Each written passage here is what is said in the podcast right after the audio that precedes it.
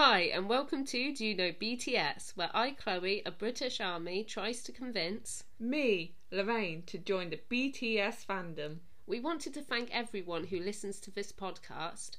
Your opinion is important to us, so we would love if you could leave us a review. Today we're going to be discussing the TV series Hwarang the Poet Warrior Youth, which is a TV series that V starred in. Before we start, we just want to give a spoilers warning. If you haven't seen the show and you want to see the show, then I suggest maybe not listening to this episode because we're going to pretty much discuss the show, giving away loads of the main plots. We're not going to go in too much detail exactly what happens. Yeah, we're not focusing so much on every single episode. We will touch upon our favourite parts and anything that has V in particularly. Mm. But our main focus will be V and then things we liked about the show because we did enjoy it. But we just won't be saying in a great detail everything that happened because it's a 20 episode series as well and yeah. i think take a lot of time if you're gonna really look at each episode and each episode's an hour long okay so starting with v's character his character is called Han Sung. His character is one of my favourite characters. I think he is actually my favourite character, and that's not just being biased. I think the character's funny, cute, kind hearted, and in the end, brave, something he thought he wasn't during the show. And V is an actor himself. For V's first time acting, I would never been able to tell. I thought he brought real emotion to his scenes. I generally laughed when his character was funny. I felt sad when he cried, and physically cried when he died. And again, it's not me being biased. I was prepared to not cry. I knew that he was going to die. And so I thought I wasn't going to cry because I knew it was going to happen. But he just played it so well, and certain sentences he said just really got me. And what I particularly love about V's character and his acting is that he made the character his own. For a character who didn't have many scenes or lines, for the times he was on, he made sure that he was memorable and his character had personality which stood out from other side characters. So I thought V acted incredibly. Yeah, I definitely agree with all of that. V was by far my favourite character, and I don't think it is just because he's V. I actually, in general, liked his character. He was a very lovable and a really adorable character, in my opinion, and I just liked him as soon as I saw him, and I thought it was good right up until his last scene. I actually, unlike Chloe, didn't know he was going to die until she told me, but I didn't know how he was going to die, and I didn't expect what happened, and it also made me tear up. I won't say really cry, cry, but tear up, and I didn't usually tear up, but I think yeah, was... I was surprised when you said that that you teared teared up. But I remember my first thought when you said that you teared up was me thinking, well, I'm definitely not going to cry. I thought I'd be sad about it, but I really didn't think I was going to cry. I think it's just because his character was so adorable, and even in his last moments, he's so sweet mm-hmm. and just adorable. And I think that was it for me. And I think V is really suited to this character who he plays. Out of all the characters in the show, when I look at him now, I think out of all of them, it's the perfect fit for V. Don't you think? Yeah because I think he's really adorable, really, really yeah. actual real V. At the beginning, he's described by Aru as oblivious to his surroundings when he's focused. He's curious and smiles a lot, and I definitely agree with this. I think V's smile is infectious throughout the show. He's always smiling, and it's so cute. And again, it's why I think V is the perfect fit for this character because he's a very like bubbly person like that. His main story focuses on his grandfather having expectations for him to carry on the family name and for him to get better with his sword fighting and be a good warrior, and about his brother being a half breed. And I think all these parts to these characters what I really like because although he's not a huge character, as the series goes on, I feel like his part does grow a lot more because of these storylines that he's given, and he does them like so good. Is this his actual first acting? It is. Ever? It is his debut acting. But I would never think that because he does do it so well, and especially the kind of like scenes he has. They're Even very emotional. Scene, yeah, like yeah. a lot of scenes I feel like are very very emotional. Did you always think you know when they talk about you mentioned his brother there being a half breed. Yeah. I couldn't help but keep thinking of like pure blood and mud blood from yeah, Harry Potter. yeah, they have some kind of like like ranking system. yeah, it a bone rank system. Yeah. Sometimes it confused me, some of it though. It's weird. He wasn't a huge character, but his stories were big. That's what I thought. Why he made his parts memorable. Yeah. Now going on to the other characters, and I just want to say first of all that Lorraine and I have tried with pronunciation with the names, oh. but we may be pronouncing Oh. Some of the names. yeah. Yeah. Well, I will. I'm really stuck. But yeah, we apologise about that now. The main character, he has a few names during this show, but we're going to refer to him with his nickname Dogbird because it's the Yeah. easiest. And one of his names is also no name. he has no name. Well, he has no name, doesn't he? Oh yeah, that's true. They say that a few times. Yeah. Okay, so starting with Dogbird, I would put him as my third favourite character. Already third. Yeah, I think that again, is the pronunciation of the name. Park Seo Joon is a brilliant actor. He plays Dogbird, and I liked but loved his. No, I liked but hated his love for Aurora. Well, I never hated it as such, but I'll get into that later. But what I did love about the relationship was I liked that it was his main drive, and that he just wanted to protect her, and that was kind of his focused role throughout Yeah. no matter what happened to him, in the front of his mind was protecting Aurora, his love interest. Also, his fake sister. Yeah. I would say that the only negative thing about his personality, which got to me, was when he goes through those silent, those sultry moments. Although she did- brings that up a yeah, lot. she does bring it up a lot, and that was the only thing that kind of got me too. But you do see it in a lot of characteristics in people in real life, and all characters true. have to have flaws. And I like it when a main character has flaws. I also really like this character. I've put him about my fifth favourite, maybe, because there's a few other characters I really like. And I wasn't particularly a fan of the love story. Overall, I'm not much interested in love stories, so that's why it didn't captivate me. But I do get, like what you said, I, I do like his passion for protecting Yeah. her, and I do think it was important for his character, really. After his best friend dies, he actually ends up taking his identity. This is something I actually didn't see coming. Me too. Um, I was really shocked that his friend died because I thought he was going to be a main character.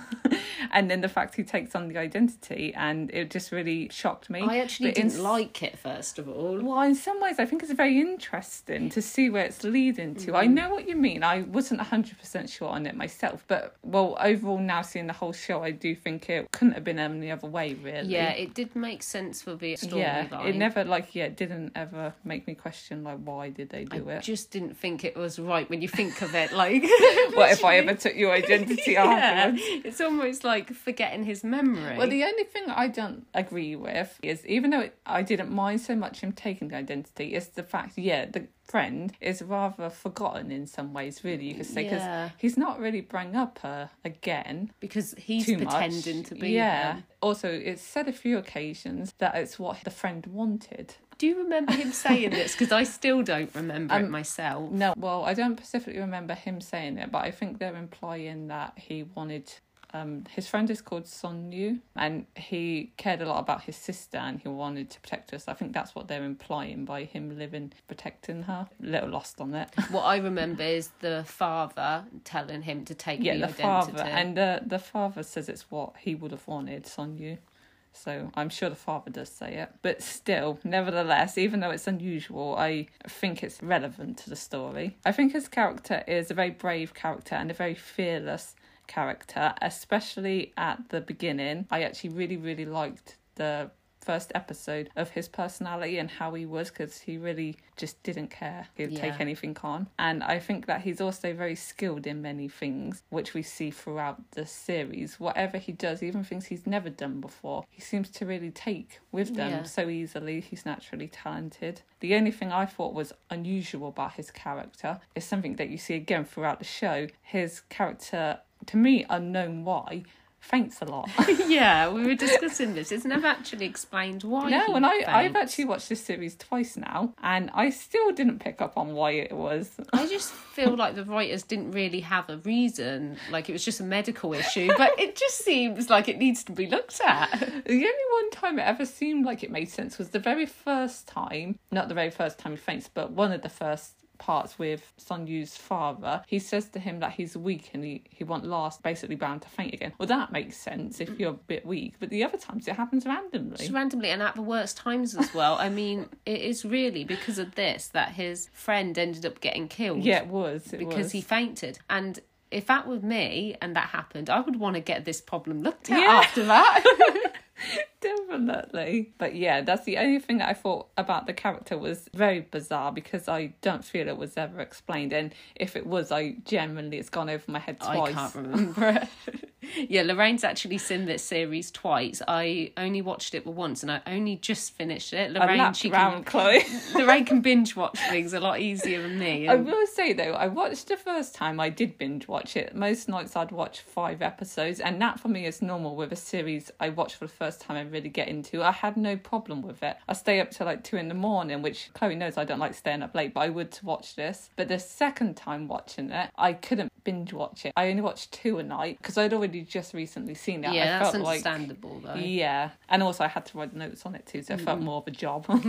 the first time I actually was enjoying it, like Yeah. watching it the first time. The next character we're discussing is Aurora, and with the name pronunciation, I'm probably pronouncing that slightly And wrong. I was saying it totally different to Chloe told me that's how you say it. I was saying it how it looked on paper. Yeah, Aru, and that's how I was reading it. I am learning Korean. I know that I struggle with some pronunciations, and this ending of her name is one of the pronunciations I struggle with, so I know I'm probably saying it wrong. But Aurora is the love interest of Dogbird, and I warmed to her character quickly, which is surprising because usually female roles, for some reason, I don't take to as much as male. Petty jealousy. I think you more attracted to the men. Yeah, probably.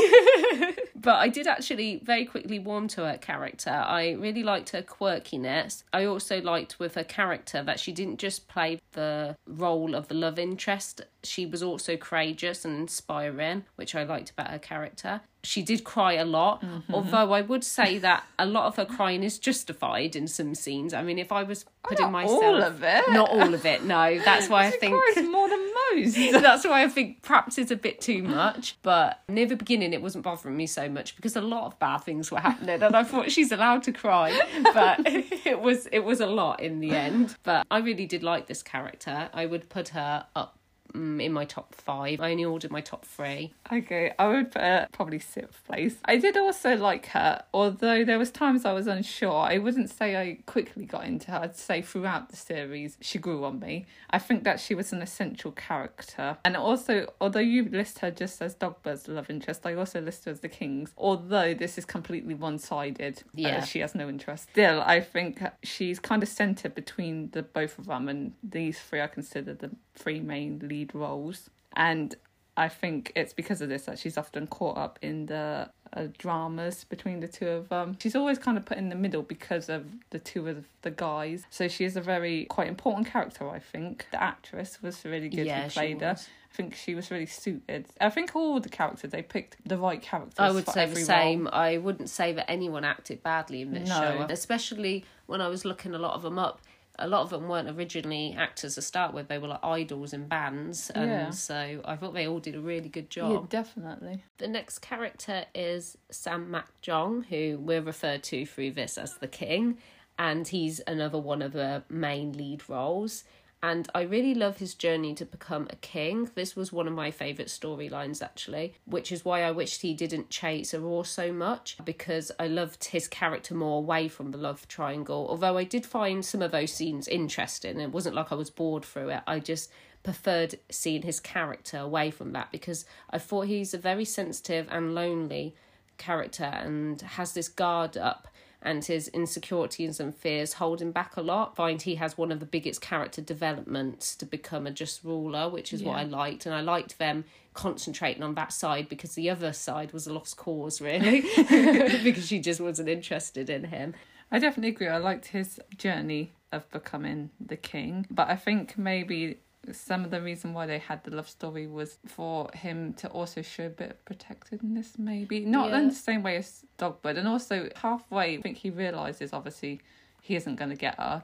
I don't think it's as bad. I'd say halfway through, I feel like he uses off a little bit What- in some ways. What he does get from this, though, is it does actually help to develop his character with this love interest because he grows to obviously, like you say, realize she's not interested, and he acts really well about that. He Yeah. even gives the permission for the two of them to him. be. Permission. well, I was just thinking, him as a king, he had the right. He could do anything, like kill them, if he wanted to, in that position, and yet he doesn't. He he Yeah, he says, says- you know, be together. I think that's why in the end it didn't it didn't bother me too much the love I really- I really like that ending. Yeah, I thought like, how are they going to do it? Like, are they going to have to find someone else for him or That's something? what I thought too. But I was Like, to thinking, make him feel better. yeah, that's going to happen, and they didn't, and I really liked that. Yeah, and they just let like him come to terms with it, which I think was good. So even though at the beginning I do think it was a pointless chase, I think it did lead somewhere to a good It point. did. So it's not too bad really. Yeah. I do get that his character could have focused less on on her, but it never really bothered me too much because I like him as a character. I'd say the king is probably my I'd say third or fourth. I think it's I tied think for me. mine. He's a fourth. I say third, but I I do like someone else too. Originally, I preferred Aurora more than him, but about halfway through, I preferred Oh, I the king over her. I think that he's actually very good looking. I said that to Chloe once before, though she said she couldn't see it. He is handsome. I actually think Dogbird's better looking. Do you? I think the king's better looking. I, think Dogbird is good looking, but I think the king's miles better looking. There's a scene that I mentioned later that I like when a friend is telling him about he's looking silly doing a dancing, and he's like he's doing good dance and he's good looking. Mm-hmm. So in some ways, I feel like he has a bit of confidence to himself in himself. His confidence definitely grows throughout. I really like the fact that he wants to be such a good king. I think that's the best part of his Yeah, journey, I love really. that to his speech he gives to Dogbird when he says, "This is why I want to become king." I think Dogbird realizes in that moment too that he is the just ruler. Yeah, definitely. And I think that his character overall is quite a good character because he's going through this struggle, but at the same time, he remains a very calm character, I think. He never has like outbursts or anything like that. He never really loses. No, Uh, I at times, that. maybe he feels a bit given up, but overall, I think he's a very calm, level headed character. and that makes for a good king. Exactly. So I think he's just one of my favourite characters on his journey to becoming a king. Yeah, me too. And a lot of the time, I just feel sorry for him. I feel so sorry for him because there's so many scenes. Like when people are talking about the king, because he's the king in hiding too, so no one actually knows who he is. And people are talking about the king when he's right there, really harshly. And I just feel so sorry. and one of the things I love is I love his relationship with his friend slash guard, Paho. Powell. Powell. I love his relationship with Powell. He kind of raised the king and has formed a very good bond with him and I just love their scenes together throughout it. When we talk about episodes later, favourite parts, many of mine are the two of these together because I just think their friendship relationship is such a good one and it was the highlight for me of them. And Powell is the person who I'm tied with for third and fourth place because the two of them I, I love so much together too. The next character we're discussing is Suho, who is my second favourite character. I immediately fell for this character, so much so that I've actually gotten into the actor himself, Min Ho. He's in this band called SHINee, which I'm really into at the moment. But yeah, I think he's very good looking and I love his character. He starts being this self centered, quite obnoxious character, but we learn that he is actually very loyal and has a very kind heart. He's one of the main Hwarang and he has this love for the queen. And there's a moment at the end where the queen's on her dying bed. He prevents her love interest from leaving. And I just think this moment just really shows what a big heart this character has. I also find his character very funny too, and I love his rivalry with this other character called Ban Ryu. And I also love their friendship. You were saying about that other friendship you like Yeah. with the king and Powell. I really like this friendship that grows. I loved seeing these two together because it was like a real hatred between them to start with, and I just love what it turns into. Yeah, I totally agree. This is the other friendship I really like. I've also got this down. I like how they have this rivalry to start with, and even though it kind of goes back and forth, back and forth, at the end of it, you can clearly see they have a friendship. When we talk about episodes like it's one of the ones I also bring up a lot is scenes of them together because I think there's so many good scenes of them. So I definitely enjoyed it too. I really like this character too, and I'd also say he's my second favourite. I do think he's a handsome character, but the reason why I like him is just because basically his loyalness, really. Mm, he's very loyal. He never like wavers or switches or anything. And his family is actually the most loyal to the royals. Well, yeah, yeah. He's known as the Queen's dog. A lot of people call him. Yeah, I think that the crush he has on the Queen is kind of cute and kind of over yeah, I thought the same. I wasn't too sure what to make of it myself. There's scenes like I mentioned that one at the end, which I think is really sweet. There's one where he drinks drink thinking it's poison, willing to die instead of the. Queen. Oh yeah, okay, one of these poisons that kill you straight out. but yeah, the Queen is getting poisoned throughout this. But yeah, there's moments like that that I thought was sweet. But yeah, his obsession with her. It's all the mm. puppy dog gazes all the time, and it really is puppy love. I mean, she even says to him like he looks like a young child, really. I, I wasn't too sure what to think about myself. And again, it's obviously clearly one sided. The Queen has absolutely no interest. She's very cold to him, I think. But it never really bothered me. I just think it wasn't as necessary to make it as dramatically obsessed over the Queen. I mean, he really seems obsessed, in my opinion. And he could have just been like loyal and liked her. A little bit of a crush, but I think they really. Yeah, I think really that would have it. been better. But the way he follows through on other things later, like things he's asked to do by family and the Queen, he really sticks with. And I just like his character because his headstrong determinedness of doing it, mm. doing what he has to do.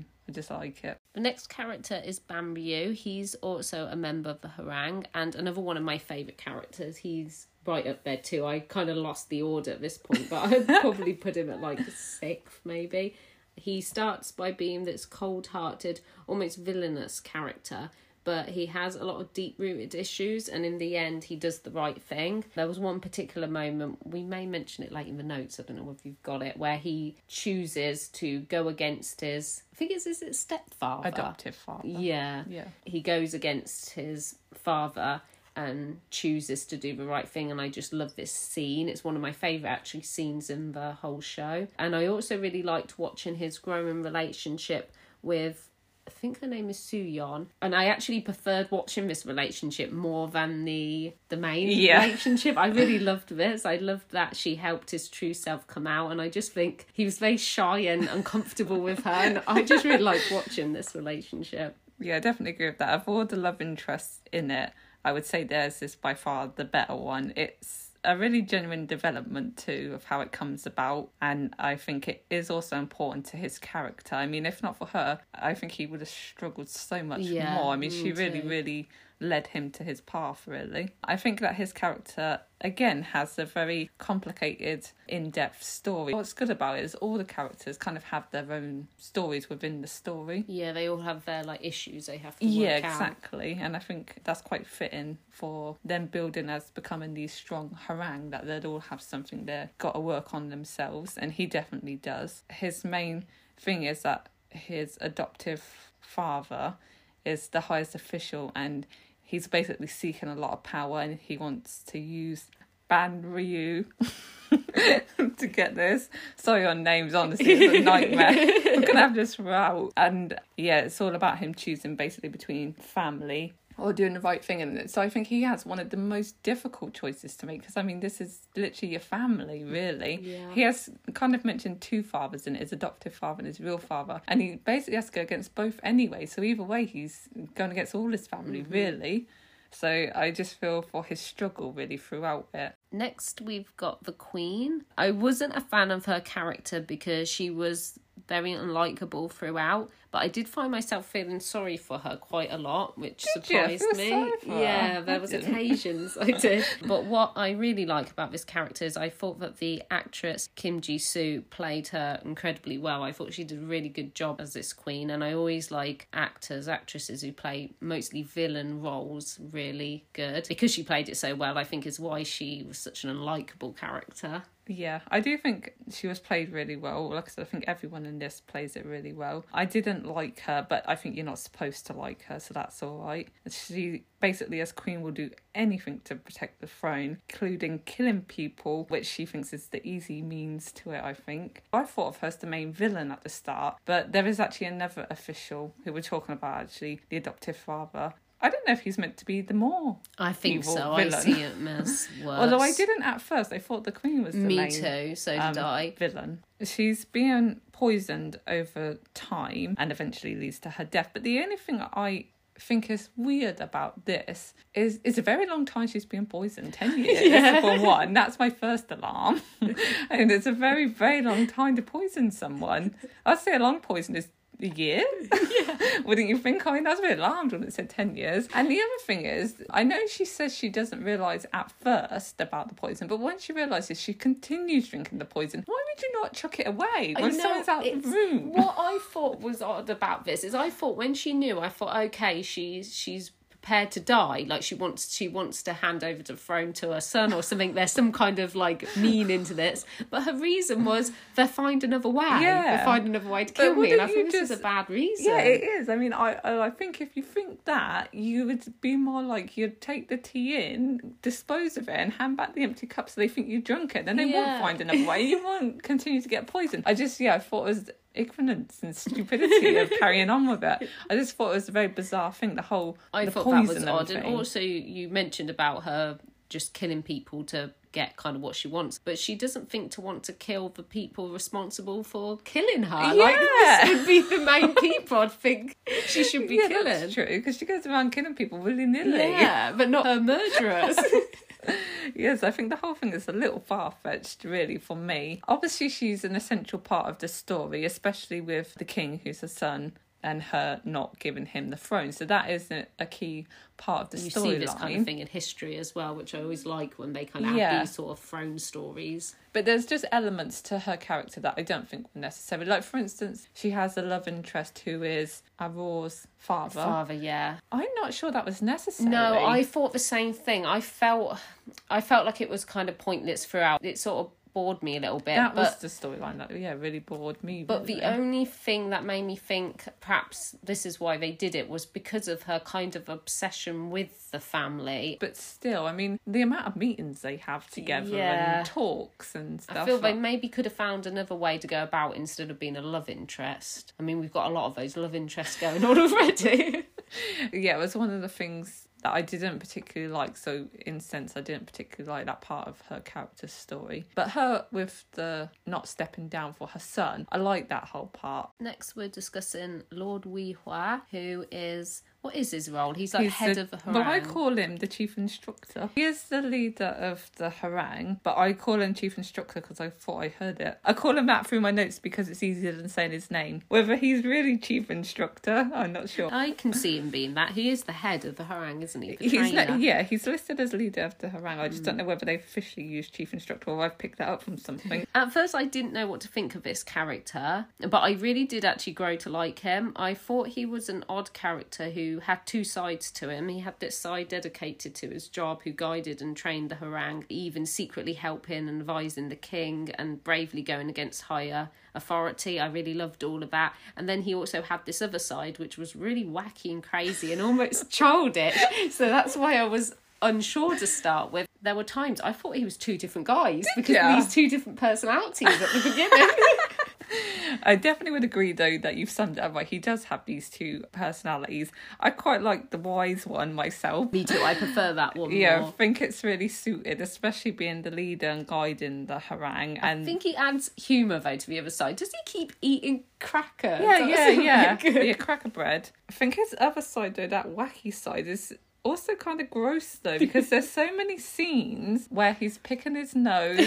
at the beginning, we see him swatting flies off himself, and at the end, when he's kind of fired from Hwarang, he picks his nose so much it bleeds. I just think there's wackiness, and then there's personal hygiene. And uh, he wets himself once, doesn't he? Well, it's implied because he walks wearing wet footprints, and I just think it's so far from the other portrayal I know of him. it's completely different. So I guess I can see why you thought it was two different characters. he does add definitely humour with this wacky side, but I will be fine with the wackiness. It's the grossness. But I do think he's a very vital character to have, very important. And I, I love the fact that he's so dedicated to the Hwarang because there's even times when other people are trying to sway him to help them, but he doesn't. That's what I like about him. Now onto the princess. This was the only character that I actually really didn't like at all. I couldn't actually find anything I really liked on her. I obviously thought the actress was very good. I thought she played the role really well. But I just found her too cold hearted and I didn't understand her, her obsession with Dogbird's. There was a,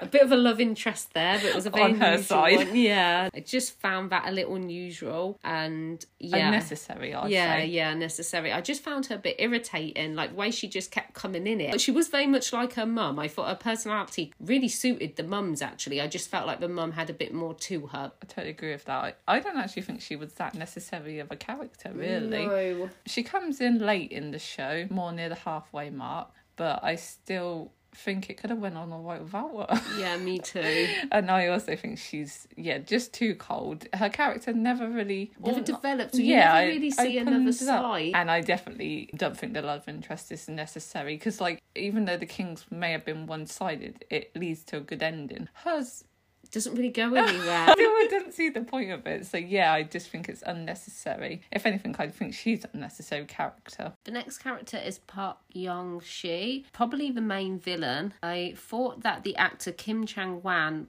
played him really well. I thought he was a really good actor who actually scared me in some scenes just by the way he put across sentences, which is what I really liked about him. This is a character who is that adopted father that we mentioned, and I didn't like his character because he was such a villainous character. I didn't like the sort of things he did, but I really enjoyed watching him. I actually look forward to seeing his scenes because of the way he put across his performance as this this character. I just thought he looked scary as well. just his face expressions. I just thought he did a really good job. Yeah, I think he really suited the part. The first time round, I was getting all those old guys mixed Mm. up, the whole lot of them. But the second time watching it, I actually didn't confuse him once because I realised his beard was like more long fashion, and I actually started to recognise him from his beard. I found he stood out from the other people because of his acting, but he is the highest ranked official as well. Yeah, by himself probably.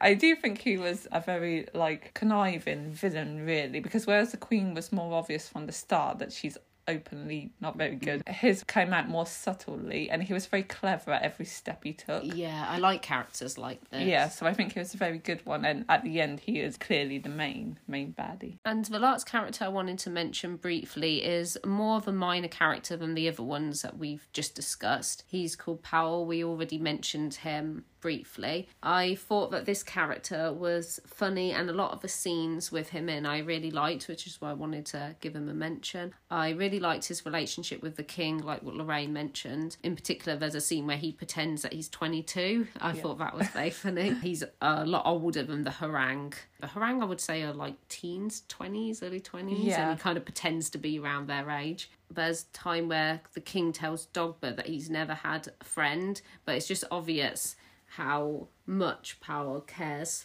for the king. Like, I just Yeah. think it's really sweet.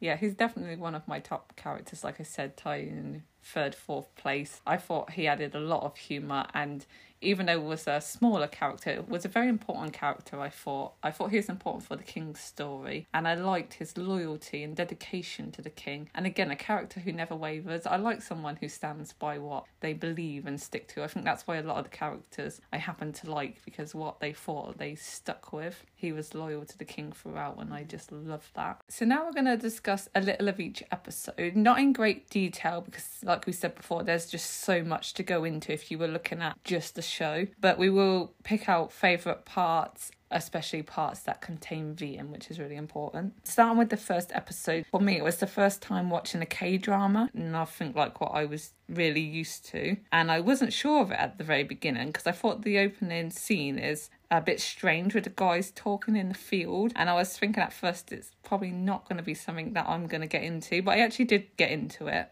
And I thought that the first episode was good because they included a lot of the really important storylines, like straight away. Like they mentioned about the king in hiding, and I think they mentioned about forming the Hwarang right there at the start. So I think it's important that they've got all this information straight out there. One of my favourite parts in the episode is when the real Son Yu sees the king and he's then chased because anyone who sees the king's face is killed.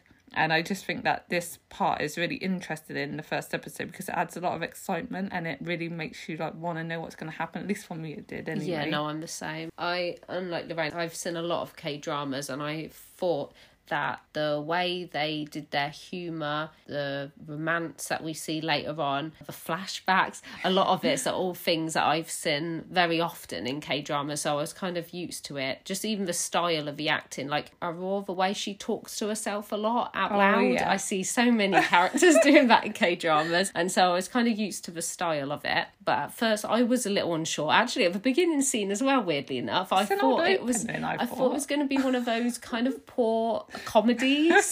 and I wasn't too sure, but I felt the same. They moved that first episode very well. Like Yeah. they included lots of things and they got it going. stuff, Yeah, I think that too. The other scene that I really like is I think the ending scene when the real Sonyu, that's what I'm gonna call him for now.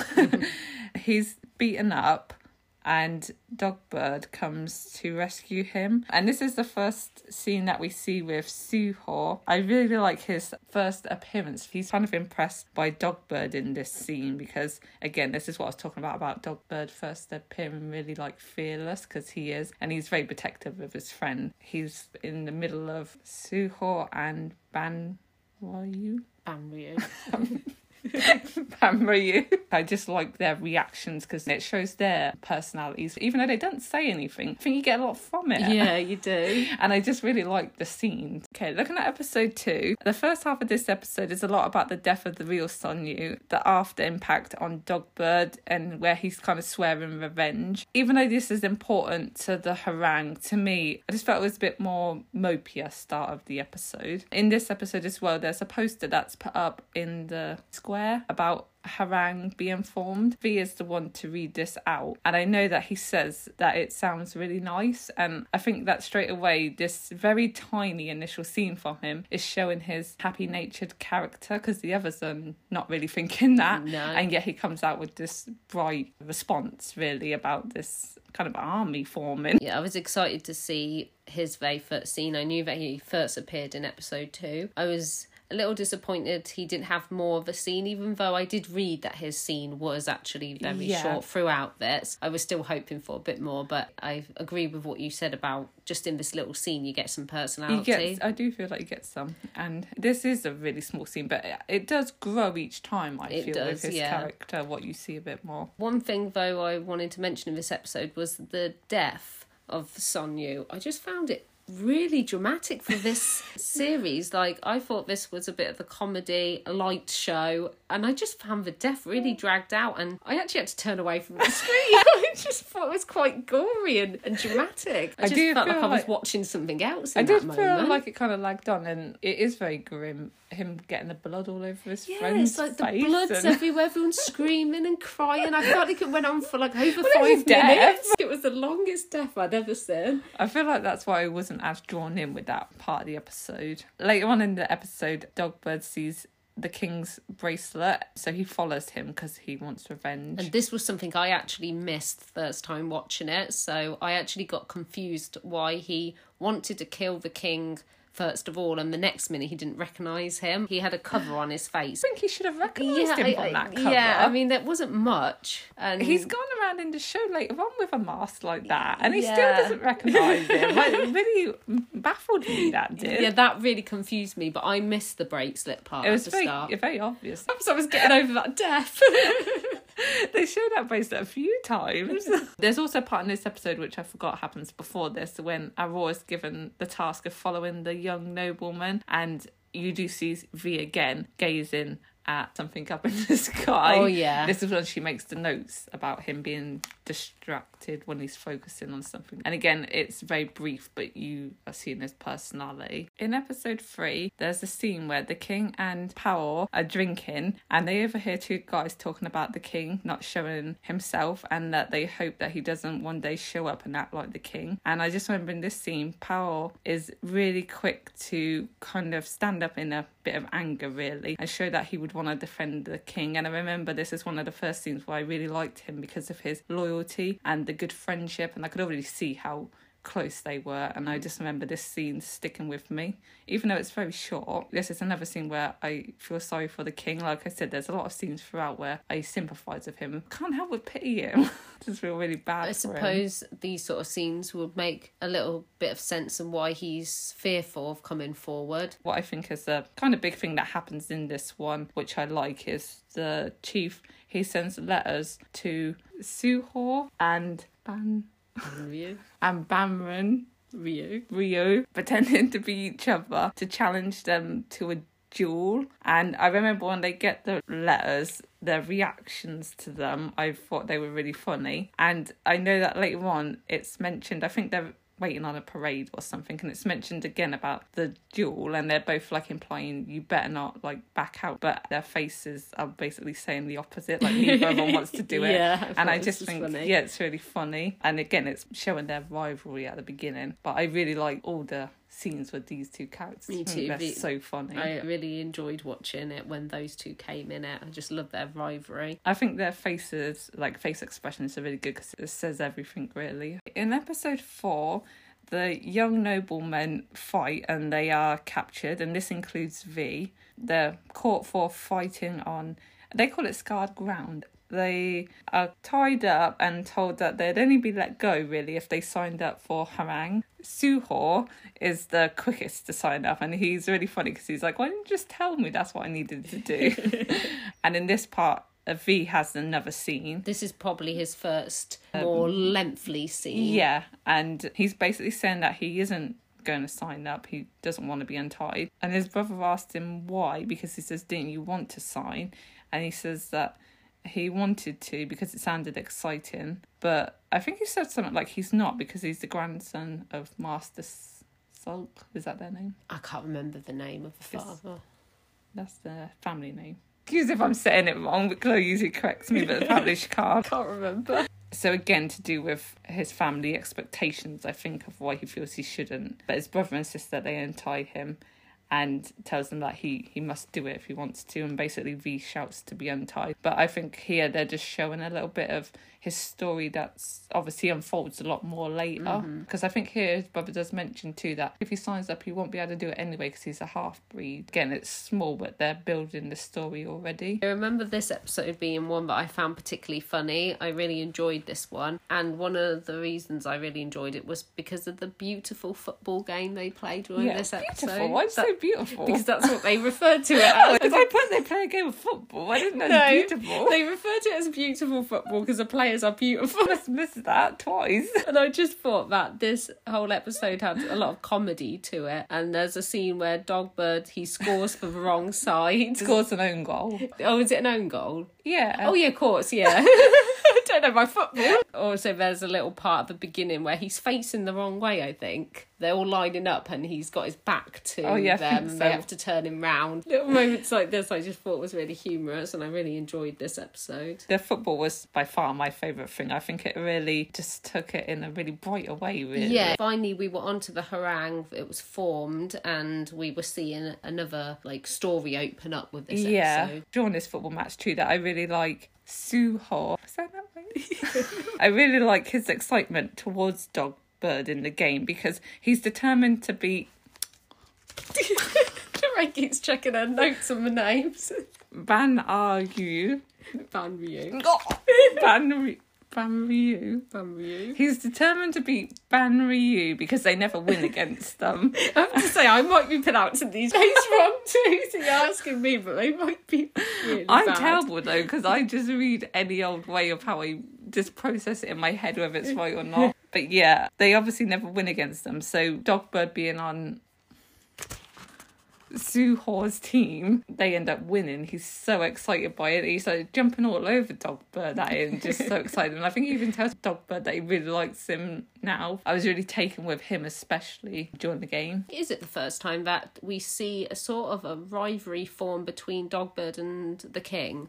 Because he's feeling a bit jealous of yeah, him he's jealous the, of him in the, match. football because at one time they're trying to tackle the ball from each Yeah. other. Talking about episode five, there are a lot of things that actually happen in this episode, but specifically that stand out to me. The only thing that I really, really enjoyed was when the chief instructor gives them all some strong alcohol to drink, and then he tells them that they have to pick rooms and they can decide to take another. So kind of he wants to cause a bit of disruption between them, and they all go off fighting, and it's again Suho and Ban Ryu who really stand out to me because they're fighting with each other, of course, because of this rivalry, but they're drunk and they're missing and they're clumsy, and I just was laughing a lot at those two particularly in this scene and Yeah, really really stood out. In episode six, one of the first scenes is when Ban Ryu and Suho wake up next to each other and they both wake up obviously really startled and really angry to be near each other. really funny. There's another Hwarang in the room. He's actually a character who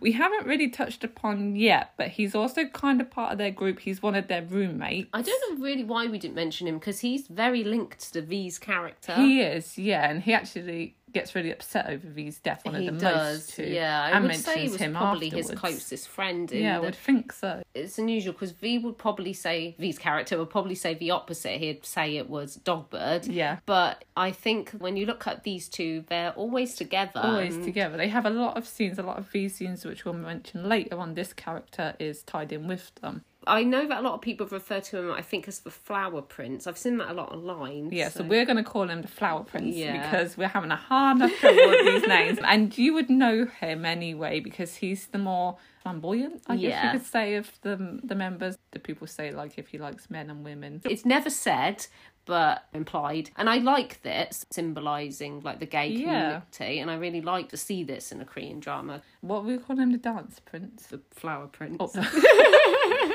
but write this is down. Put that pen there, Chloe. I don't know why I said dance. Okay, Flower Prince. And yes, so the Flower Prince, like I said, he's a roommate of of theirs. Well, it's weird because there's five of them who are roommates. The main five, so Dogbird, the King, Suho, Ban Ryu, and now the Flower Prince. But V is always trying to get with them, but he doesn't actually share a room with them. I wish they had just put him in the Yeah, room. me too. I'm just so because he's just on the outskirts, like really good friends with them, just not in that room. And anyway, yeah, the Flower Prince, he starts winding the two of them up about obviously waking up near each other and it sparks the real outrage in them. And i think they go to have a sword fight. The king is also in the room and i think he's getting involved and everyone is outside of their door listening in. And i think even v is out in the hallway too and they're like saying it's like the room of trouble. Yeah, I found this very funny. and then later on, Ban Ryu is saying to Dogbird at the table, I think it is, about his sister being a half breed. This is brought up a lot because it's a really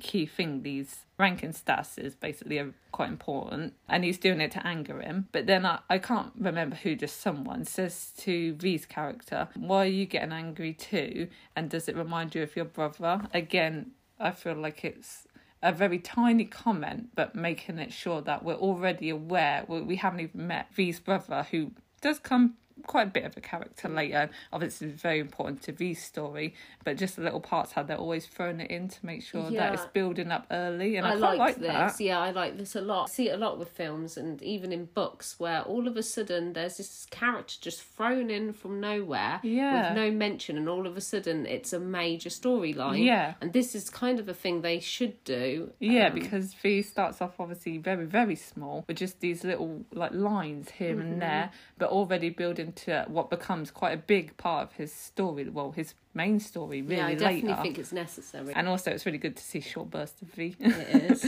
and then later on, there have been some fighting at the Hwarang house, and Aurora is called to the house as a doctor. There's this part with V when he's looking from behind some kind of post and the flower prince comes to talk to him. He asked him about Ban Ryu and V says that he basically hates him. He's looking really angrily, I think, from the post. And then the flower prince says to V if his hand is bleeding, and uh, V just suddenly looks down and starts like whining, kind of babyish about it, really. And V and Aurora, V seems to go to Aurora quite a few times and have these short scenes, which I actually really look forward to. It's another reason I quite got into her character, actually. Yeah. Was these scenes. That's another reason why I really like V's character because he seems to get on with everybody. He does, He's like yeah. a friend I think, of everybody. I think that's what he's meant to be mm. like. Gets along with everybody, and basically she's looking at his arm and she says to him that he's going to need stitches and that'll all hurt and he's saying that he can endure it and she says that he looks quite young and he's like he's older than her i think she in the end says that she's going to give him some because she thinks of him as her older brother and i just remember V being really happy really smiling and i just remember thinking this character was just so adorable. I was just really smitten with him, and it's nothing just to do with him being V. No, it really is. It's just such a cute character. He only has tiny little scenes here as well. Just such a lovable character. You kind of have to like him, really. You do, I can't yeah. see anyone disliking him because he's Oh, just no, so lovable. definitely not. But I really look forward in each episode, hoping that we would have one of these tiny little scenes. In episode seven, scene that I really like is when Dogbird is getting advice from Suho how to treat his sister, and this is my major note in this episode. I love it. I just think the advice from Suho is just so funny. He basically gives him the advice of putting her in a headlock and calling her to make her do everything. and I just think this scene is just so humorous. I was cracking up watching it. Even the second time around, I thought it was just as funny. And he actually takes his advice. He does, well. yeah. he does. And it's mentioned later on by someone that he got advice about his sister from him. There's so many tiny scenes like this that are just so funny, but particularly this one stuck with me. And there's also a small scene later on when they're eating at a table, and I think this is when someone mentions about V being there, and he says that he likes it with them and it makes it an even six. And this is a time when I was really wishing he was officially part of their group, these five, because like I said, even though he's always kind of on the fringes, he's technically not fully in their group No. really. And I wish he was because the roommates they all have to kind of do like a lot of things together. Hmm. For instance, they take showers together. Weird you should mention that, Chelsea, because I was so disappointed that V wasn't in the room. I actually had to pause the television to see if V was in the shower room. well, I knew He he wasn't wasn't. in there because it was just. I know, I was just hoping. But that's what I mean. If he was one of the room members, we would see that just that tiny little bit more of him officially being in there. Like, One of the things why I wondered why he wasn't was because of the schedule in BTS, and I wondered if Oh, they couldn't yeah, quite okay, put yeah. him in every single scene. I wasn't sure whether they worked their way around the storyline on his commitment with BTS, because I do know while watching stuff with him in BTS, there were quite a few times where he had to leave something quite important to go do the filming. yeah, and we then did come say we were again. wondering whether there was a time in the Bon Voyage before yeah, we remember. he was late, and there was a few other moments I can recall where he had to leave for the acting. It's such a shame, really, because obviously you really want to see V and BTS like all the time. like if BTS came on and V wasn't there, you'd be disappointed. At the same time, I wish he did more acting stuff. I really, really enjoyed too. thoroughly watching him in this, and I would love to see him in another K drama. Although now that Jin's in the military, he's got an He could opportunity. do, yeah, and I know it was brought up actually. The members were trying to persuade Jin to get into acting because he said before that he really wanted to be an Oh, actor. I'd love to see Jin in BTS. something. And then this is another scene that I really like when the Flower Prince gives the guards some really strong alcohol so that they're able to sneak out at night. I thought this was funny because they see a guard and they think he actually isn't drunk. Like, Yeah. it didn't work because he's walking like normal. And then he just starts Hitting- hitting the posts with his sword and keeps hitting himself in the head. I just thought it was really funny. It Yeah. reminded me of like slapstick humour, which I like. I really enjoyed this episode with them sneaking out at night too, and I love like this friendship that's forming in the Hwarang of the the five plus V. I wish there was so much more of that. I feel like there is times when there could have been a little bit more of it, because especially like more near the end, I feel it trails Me off too, a bit. definitely. And when they sneak out, Suho's sister, I was hoping you would mention this part because I wanted to mention this part. she mistakenly thinks that Ban Ryu is her brother. Although I don't understand why this is a prank.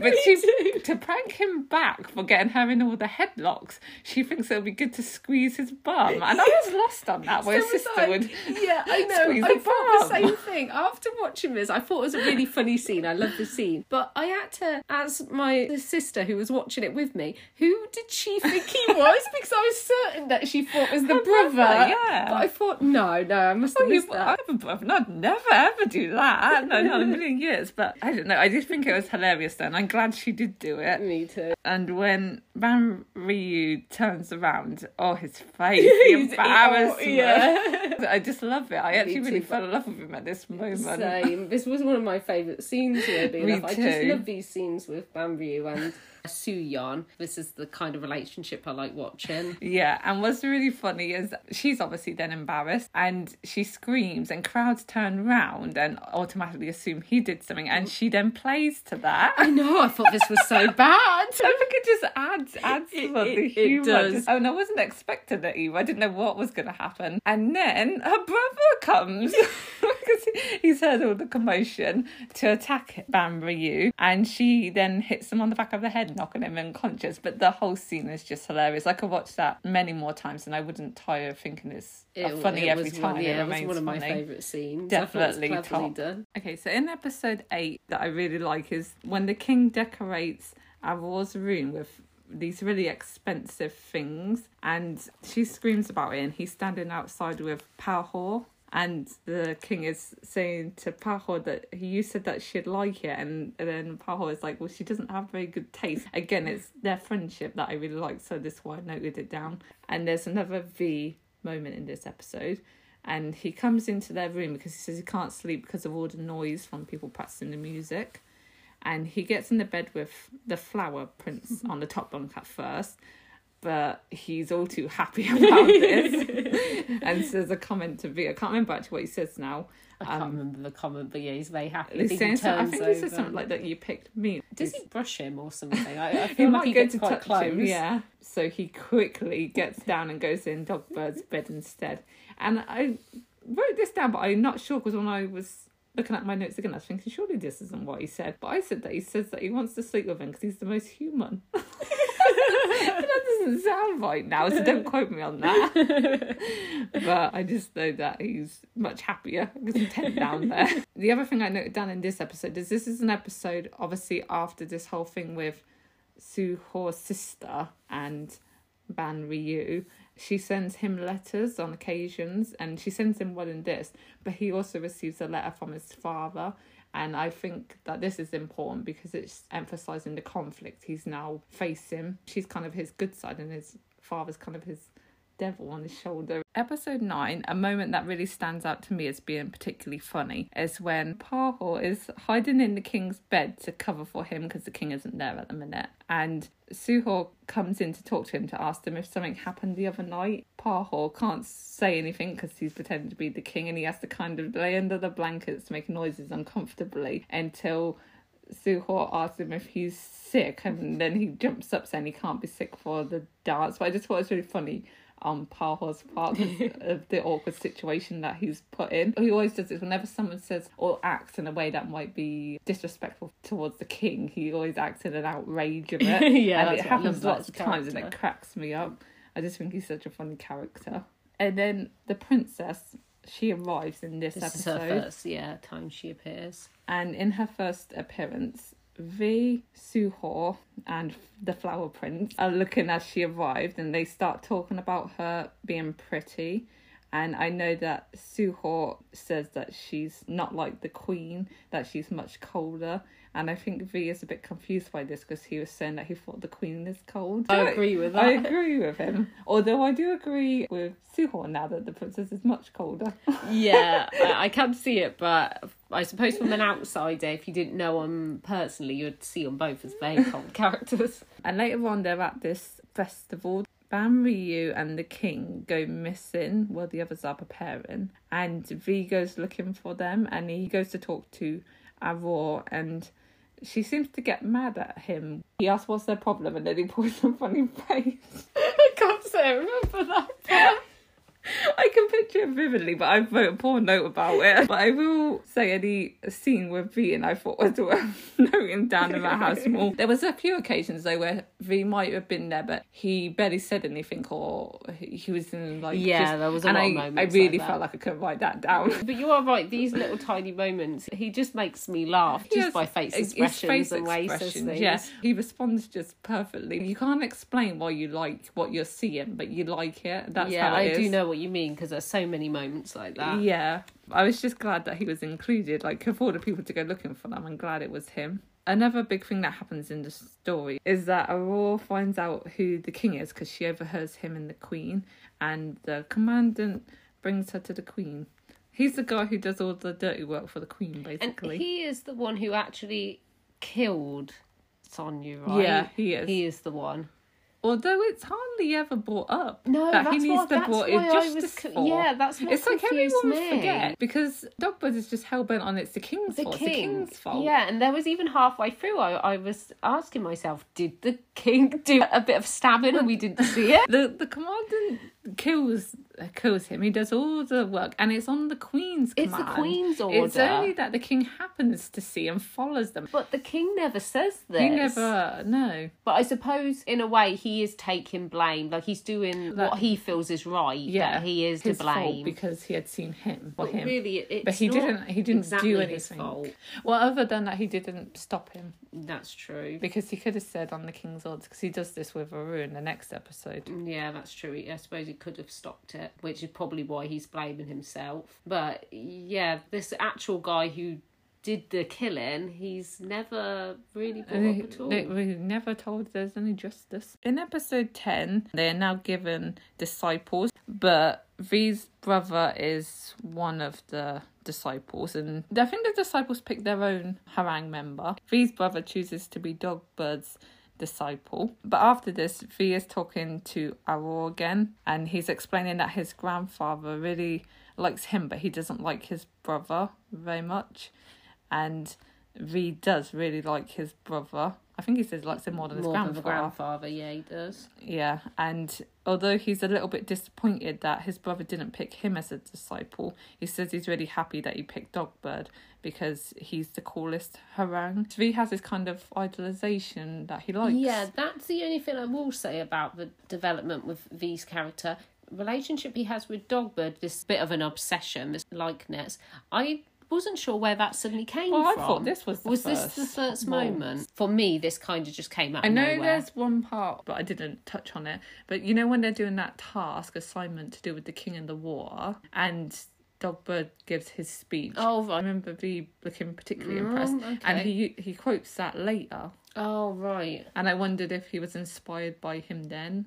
Um, Yeah, being perhaps. particularly clever. I suppose I wasn't really looking out for it because I didn't expect it to happen. I suppose if I was to watch it again and know. I watched it again, but then again, I wasn't particularly looking. out. Well, well, you obviously noticed those parts, which I didn't think about, probably from seeing it again. So if I watch it again, knowing that obviously he does get this obsession with him, I probably will see these yeah, little but this is the first time I think he he really says it like you know that he really kind of Yeah. likes him. Obviously, it does grow from here that V's really quite taken with him. There's a scene I also thought was really funny in this as well, and it's when Suho remembers Ban Ryu touching his sister, although he didn't. He, Oh, he yeah. suddenly has a memory, and he remembers this in front of V's character and the Flower Prince, and I just think it's funny V's character and the Flower Prince's their reaction. They're just watching him remember it all, and then he goes to fight Ban Ryu and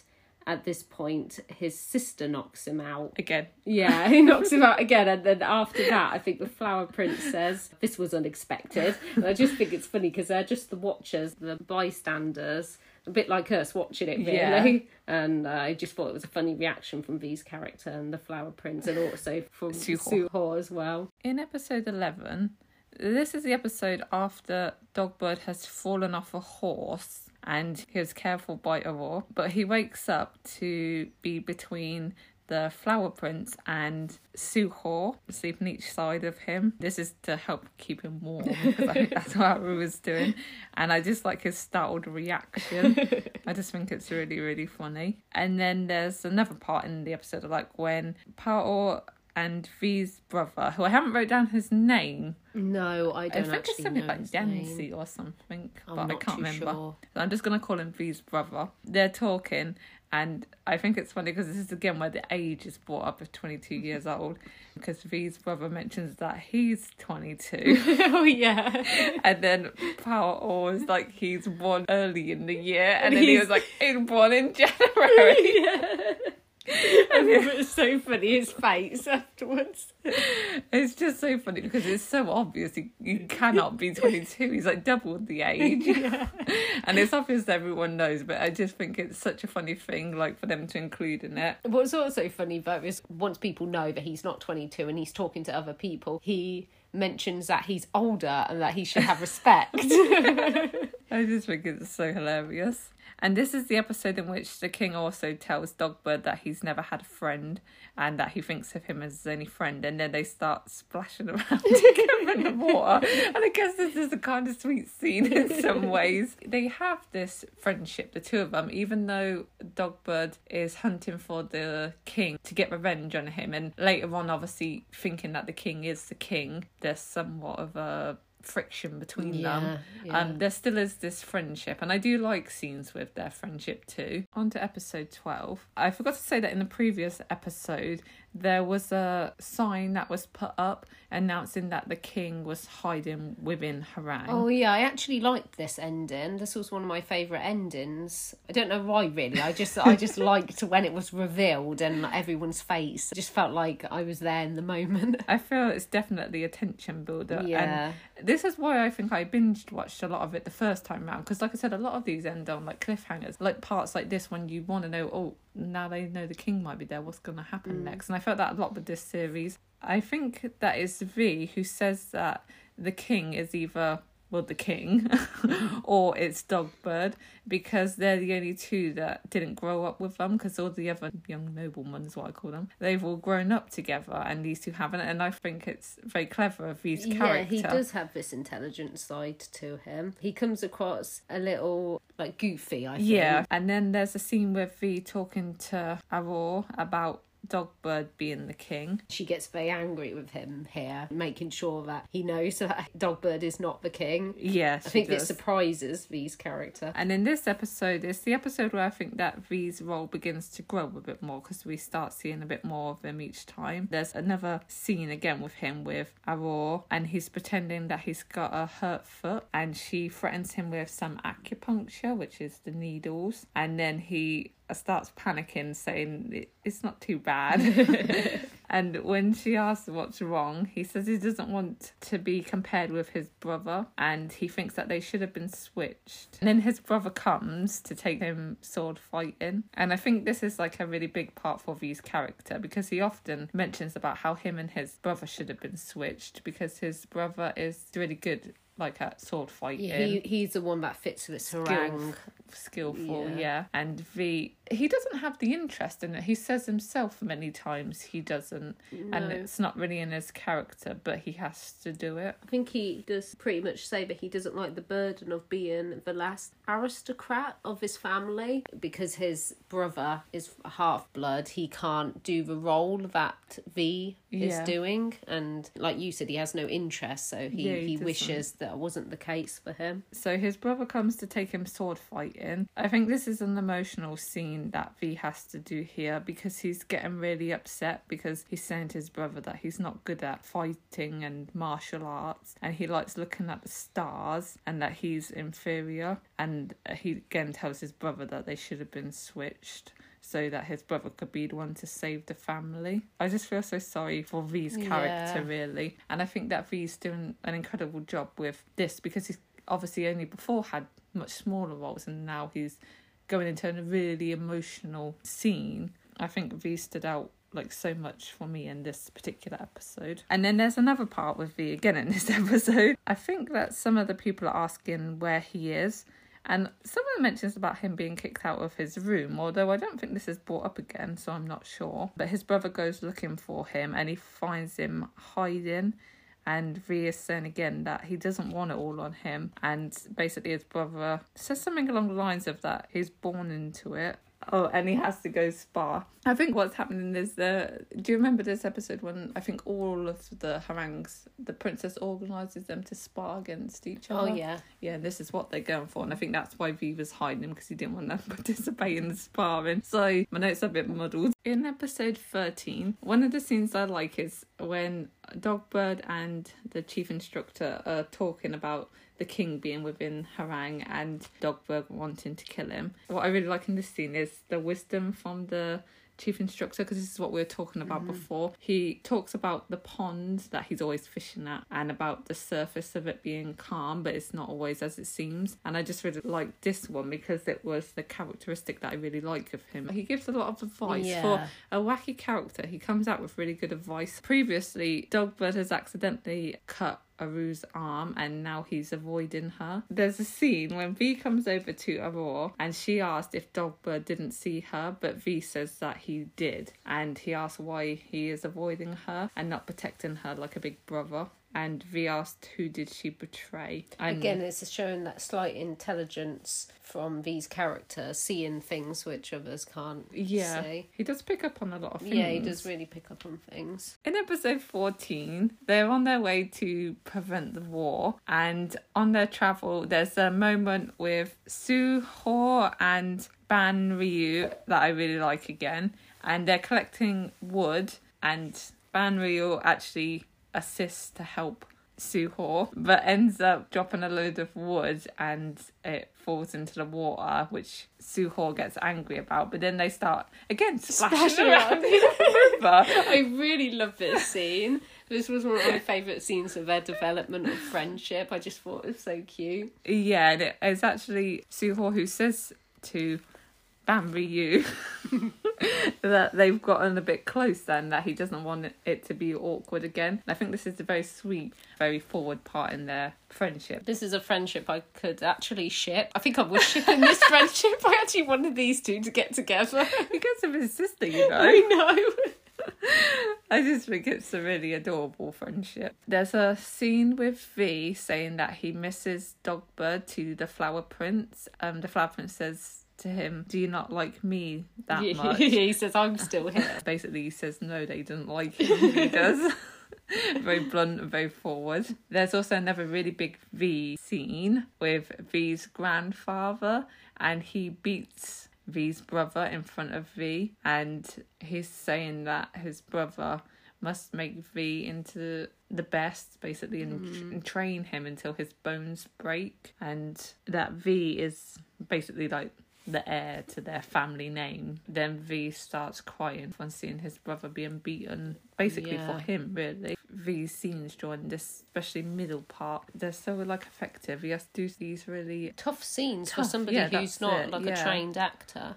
I wasn't expecting his character to go in this direction from the carefree character we see, obviously him to be it- at the to, beginning. to very deep. to have such a yeah story like this. And I like this episode because Hwarang, who had travelled with the princess, arrive at the the neighbouring city. There's the name of this place, but we didn't get it down, and we probably wouldn't be able to read it anyway. But there's a king of this particular area. Prince. It's Prince. Is he a prince? Well, they call him Prince Chang, I think.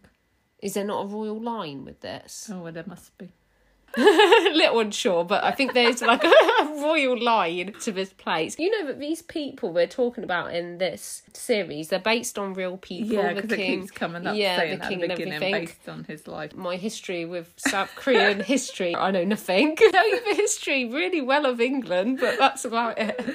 So there's a royal line to this area, and they're trying to prevent a war from raging between Silla, which is where they're from, and then this like neighbouring area. The neighbouring areas kind of sent a message saying that they potentially want to start To invade, yeah. But I really like this episode going to this place because I feel like it's mostly this episode and the next episode that are centered around it. And I, I just really got into the story of it. I actually was hoping that it would be brought up again later. It was actually one of the things I was expecting, but it, it doesn't. No, It I really like this here. story too. This was one of my favourite storylines Yeah, because I. I was expecting a, a, a big battle, and this was going to kind of be the final big scene, oh. bringing in the king as well with this with this battle with this neighbouring area.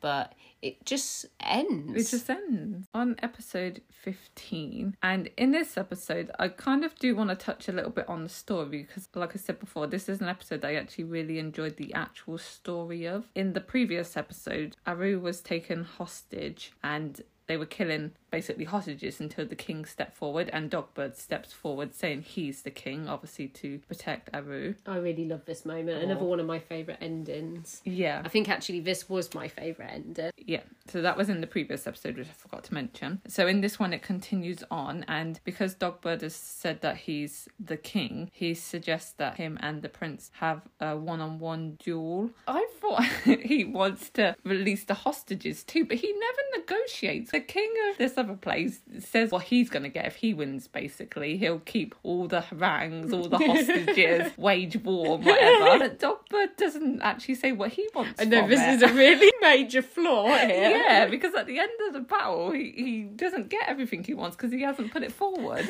I thought this was. Valid, really. Yeah, I thought this was really alarming, really. but basically, they do go for their duel, and Dogbird does win the fight, and so promises that he won't wage war on them, and that he'll let all of the Hwarangs, the princess, go, but he's not going to let the hostages, which is like robbers and Aurora, go, which is obviously one of the things Dogbird wanted. Mm. And of course, he's not going to leave. You know, he's not going to leave without her, but they have to come back in the night to save them and help them escape. And they do do it rather easily. And it's because the prince, he lets them escape mm-hmm. because he wants to go hunting them. And I just really like this because I feel like it's like a horrible thing to do, really. You want to Yeah. go hunt them all down, really. Yeah, yeah. But at the same time, very exciting. I really like at the very end when they just make it to the border and they come shooting them, hunting them down, like they said, and then all the other Hwarangs and the chief instructor show up to hmm. kind of save them. Even though there wasn't one particular thing, like in other episodes, like I could say, I really highlighted for me. It was the overall, the, the story of this particular episode that I And liked. I just wish we saw more of this. Yeah, I mean, I really thought it was going to come back because the way they leave it, The king when is we see come again, back, yeah, yeah. Like until next time. He's like something like next time we'll finish the hunt. The only thing that does happen is in the very, very, very last episode. Dogbird does give a message to the king saying they've heard something from them. Mm. I always wondered if it were intending to do a season two and it just never happened. I'm not sure. In episode 16, I think there's two scenes with V, although they're very short, but I will mention them anyway. And there's one where V is looking at Aurora and Dogbird. He's with the Flower Prince and he's discussing to him whether he thinks they are siblings or not and if Dogbird is actually the king.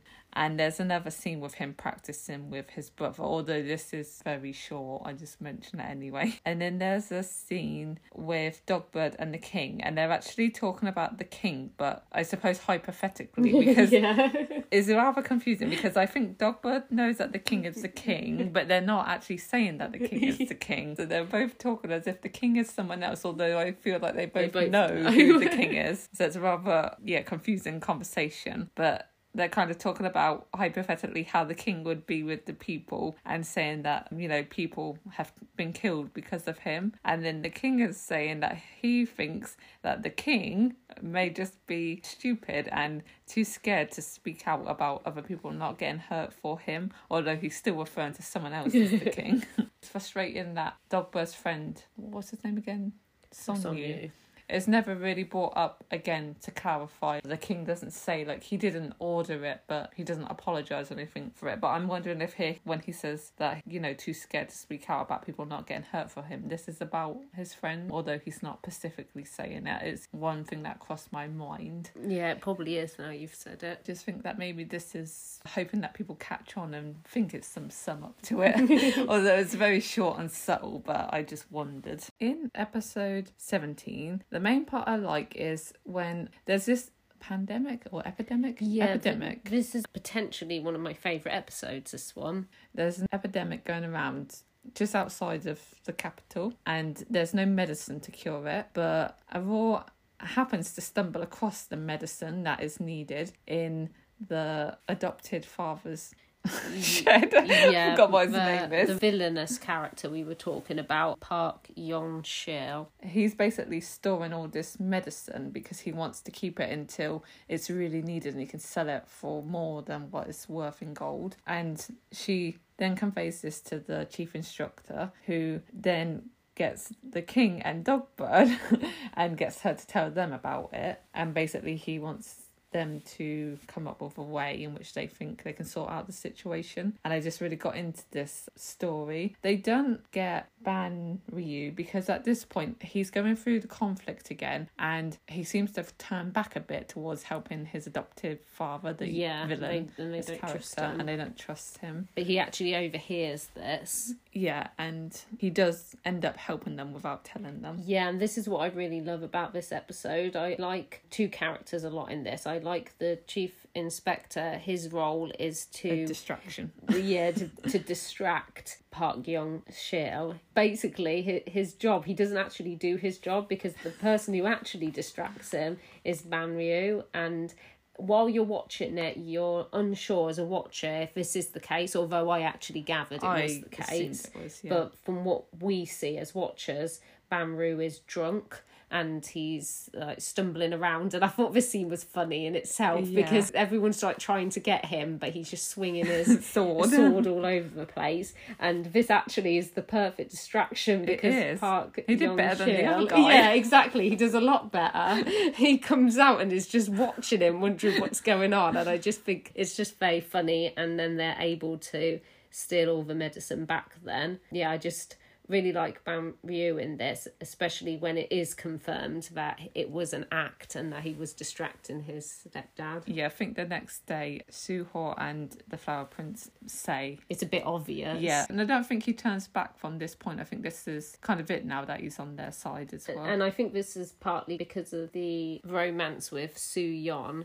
Yeah, because we haven't really said it, but there's lots between these episodes of times when he's kind of going backwards and forwards, kind of telling her to go, but she never goes. She consistently uh, is determined to wear him down, and she does. But yeah, in particular, I really, really like this episode because of this whole scene with getting the medicine. Episode 18, we see V's grandfather and V's brother, and his grandfather goes to talk to the adoptive father, the villain. so I'm forgetting his name here. And basically, he tells him that he wants the head of the king. And he uses the grandfather as a stepping stool as well to get onto his horse to belittle him. Mm-hmm. And then later on, we see V looking for Dogbird. When he finds him, he sits next to him and he starts reciting what Dogbird had said before in the assignment about the river, the king. It was to do with a path. I think it's really funny when he sits down, really focuses to go into his speech. Yeah, I think this saying back word by really word. funny, Yeah. And he tells Dogbird that he's written a letter to his grandfather to tell him how he truly feels. He won't let him hurt his brother anymore or, or cause his brother any misery anymore. And he tells Dogbird that he admires him. I think this is a really sweet line too. He asks if a, a coward like him can become like Dogbird. Mm. I don't really think V's a coward. I just think he's a really sweet natured person mm-hmm. who doesn't have interest in, in fighting really. yeah, me too. But obviously, he thinks of himself differently because he's always comparing himself to his brother, I think. And he asked if he's going to be able to make his own path. Dogbird says that he'll make a path with him, which V is overjoyed about. He's like just jumping up and down. So he's saying, happy. Really, really, do you promise? Like, yeah, he's like a child, really, in the excitement of it. And I just think, again, it's just such a sweet scene, really. And this is really important scene, too. This whole thing about the path is, is very, Mm-hmm. Yeah, very yeah. important. I think he even gets into Pinky swear it with him, too. So then later on, we see V walking down the corridor when someone brings him a parcel which says it's for him. When he looks at the note, he realizes it's not actually for him, it's for his brother.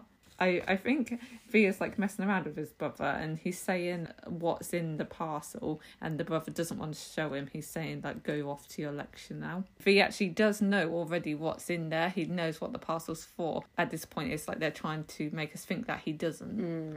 I feel sorry for his character in this moment too when he wants to see the parcel. I think he's acting very playful, but the brother's obviously very serious about yeah. it. And then just after that, he actually noticed Dogbird, and I think he says to him that he looks really cool today. He's just so happy.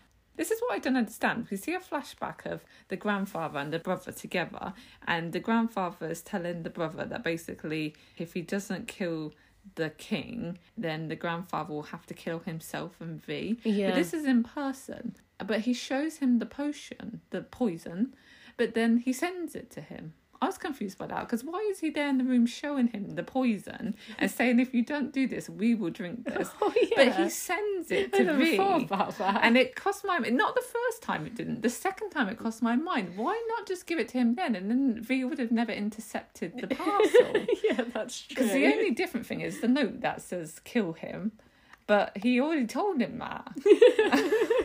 and I assume that's a previous flashback. But I was really confused a by flaw that. there, I Yeah, I, I, don't understand. Like I don't know if I've missed something or I just don't don't get it. Like because you can bring whatever you want in the house. I think. I mean, people bring lots of alcohol in, so Yeah. who would know what it is? But still, he obviously gets it this way through the parcel instead. And yeah, so he sent the poison and he asked Dogbird if he would spar with him. And then he puts the poison on the sword because just one touch, one Kill- cut yeah, will kill you instantly. And at this moment, as they're fighting in this very serious part, V comes out and he sees them fighting in that moment, he gathers what's going on. Oh yeah, and this is when split this is when you see the flashback Mm. of of V actually reading the parcel and seeing the note saying kill him. Yeah, So he runs out and he grabs hold of the the sword. I don't think at this point he knew the poison was actually on the sword. no, I don't think so. I think he was just running out because he generally just wanted to make sure Dogbird didn't get hurt. I was upset, obviously, because knowing he's going to die now, but I wasn't tearing up at this point. Me either. when I realised that he actually didn't sacrifice himself because I knew that V was going to die. His character, I'd already read about that, but I didn't read completely into detail. I knew that he died from poison, but I actually did I know poison or did I get that from you?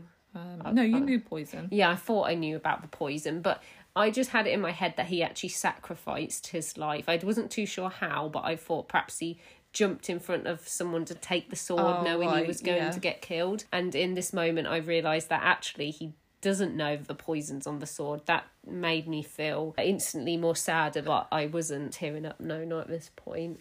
I think in this moment, this is when he said, "Why did you put Oh, and he, medicine he on the sword?" yeah, he asked, "Did you put the medicine on the Yeah. sword?" Yeah, and that's when I think he Clicks in his realizes, and of course he falls down. This is when I think it's just so so sad because oh, Dogbird has to carry him away, and V is struggling to talk, but he's still saying things, and he's saying like that Aurora will heal him, and Yeah, he said, "Do you still promise that you will walk with me?"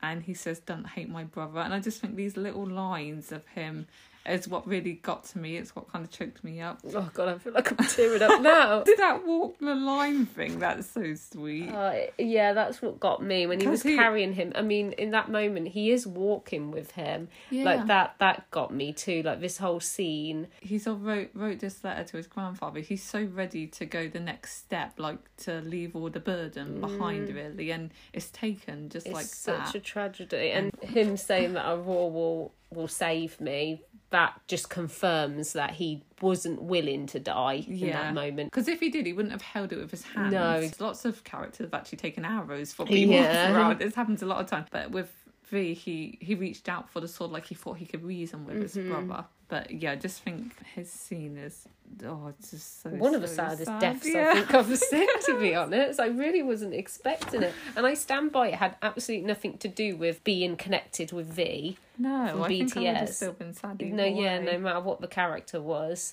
it's just so sad how it was done. After this, V's brother is very distraught over what's happened, and he's sitting in some kind of room. I don't know where this is. When Dogbird comes in, basically gives him a letter. He says that V had wrote it for his grandfather, but he thinks it's meant for him. This is when we see V just one last time reading the words he had wrote. Again, I think this is oh just so sweet It as well. sad, it gets yeah. to you, it really does, especially knowing it's again, his last yeah. moments. And he says in his letter that he was forced to come to the Hwarang, but he actually likes it now. And he says that he's learned a lot and that his brother did nothing wrong. Obviously, this letter was meant for his grandfather. And he says that his brother was always on his side and that he trusts him. He says that he's going to take responsibility for his decisions.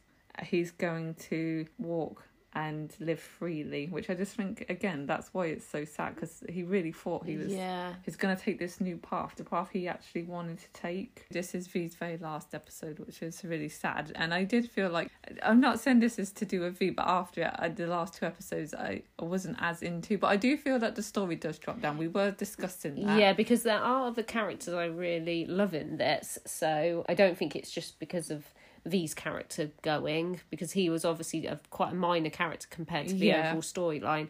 But yeah, the the last two episodes it was the same for me too. I was expecting more from them. It just wasn't how I thought it was going to be. Like originally, like I didn't know that V died of poison. Obviously, Chloe just told me that he died.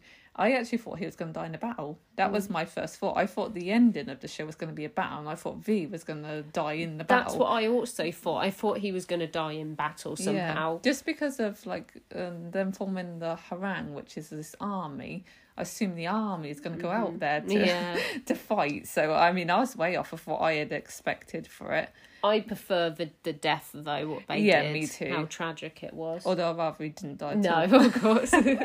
like as sad as this is, it's one of my favorite episodes too because I feel like it generally is mostly focused on V. It is, really. yeah. In the last two episodes, episode nineteen and twenty, V is obviously no longer in this, and it's just the sum up of well the Hwarang series, and obviously we haven't touched upon everything that's happened throughout, so we're just going to kind of sum up now Yeah. and say what we kind of thought about the show and how it ended. Basically, episode 19 and 20 is about the king actually taking the throne now, going after the throne himself. It appears as if Dogbird is going to go against him. yeah, because they find out that Dogbird has royal blood, so he is also Got a claim to Claim, the throne. yeah. And so you're led to believe that the two will go opposed to each other and who will the Hwarang pick to back as the king. Mm. And the villainous guy is backing Dogbird and believes that Dogbird is going to go for the king's throne so he can use him as a puppet. yeah, and get what he wants. But I really like the twist ending. When the Hwarang come in, they all hail the real king. Yeah, I really love this moment, although I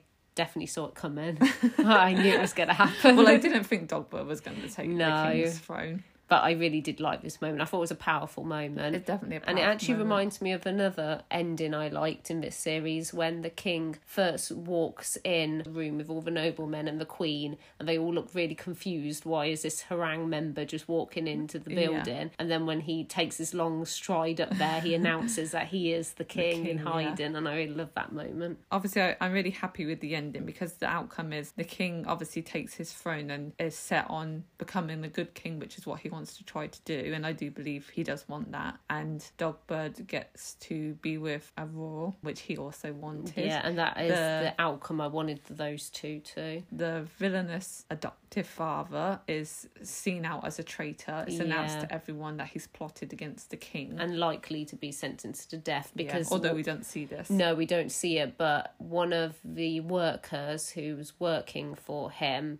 is actually sentenced to death by the king himself. Yeah, there's a court lady who's doing the poisoning, which we said earlier. The queen was poisoned for 10 years. Like this that he sentenced her to death because you may assume that okay he's a good guy this king maybe he'll have mercy on her but he doesn't and I think this is the right move to make Well, we, well considering what she's done, I Mm-hmm. think it's a just ruling. I think a king, well, he needs to be good, but he also needs to be just. Otherwise, everyone's going to walk all over him, aren't Exactly. they? But overall, I really do like the outcome. It's just for me, I felt these two episodes was a bit more slower. Like I said, they're hour episodes, so that's two hours getting to one point. yeah Of crowning yeah, the king. true.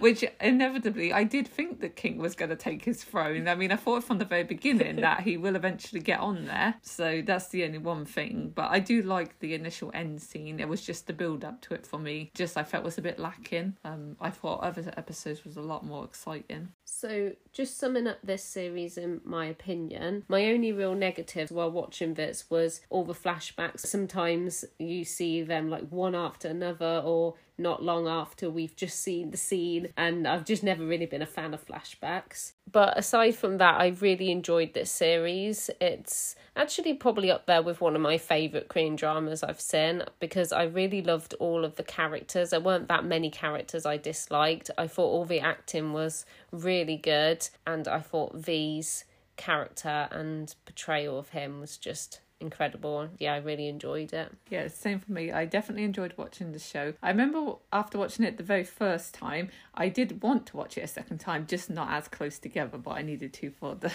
the podcast. But I would have rewatched it again anyway at some point down the line, just like one episode here and there, because I do think it's a good show. It's the characters for me easy to get into them, I think, and they all had something that they gave to the show. So for me, I think because the characters were so strong, that was why I thought the show itself was really strong. In the next episode, we're discussing run episodes 29 to 34. Thank you for listening to this episode of Do You Know BTS? We will be back with another episode soon. In the meantime, you can check out our media at Do You Know BTS Podcast on Instagram and Do You Know BTS Pod on Twitter. If you wanted to support us further, it would mean a lot if you joined our Patreon. See you next time.